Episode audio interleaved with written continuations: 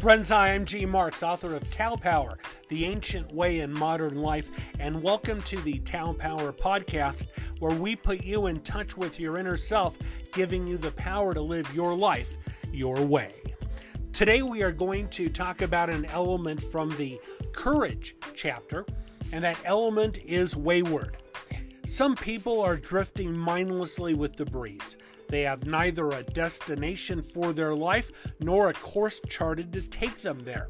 They respond to this outside influence and that external force and are like a bird in a windstorm. They are blown here and there, never arriving at where nature intended them to go. When their time comes to die, they are wondering what if. Taoists have few what ifs because they've done the things their heart has commanded them to do. This is why Taoists follow the way till the very end. They recognize it as the path to the very core of their being and are happy to take this journey until their day is done. Friends, there are two types of people in this world those who get on in this life and those who do not. Those who live the life they are meant to live and those who do not. Those who stride confidently through life and those who never leave the starting block. Either we are living the life we are meant to live or we are not. We are focused on our path or we are off our path. Friends, the way ensures that those on their path are not wayward.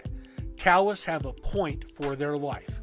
Now, their progress may seem slow to some, but that's okay. A Taoist knows their path is taking them exactly where they are meant to go.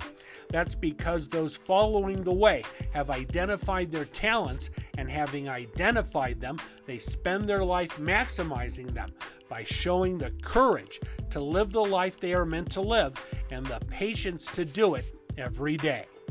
Friends, when our day is done, we are going to ask ourselves if we did well, or did we squander our time on this planet?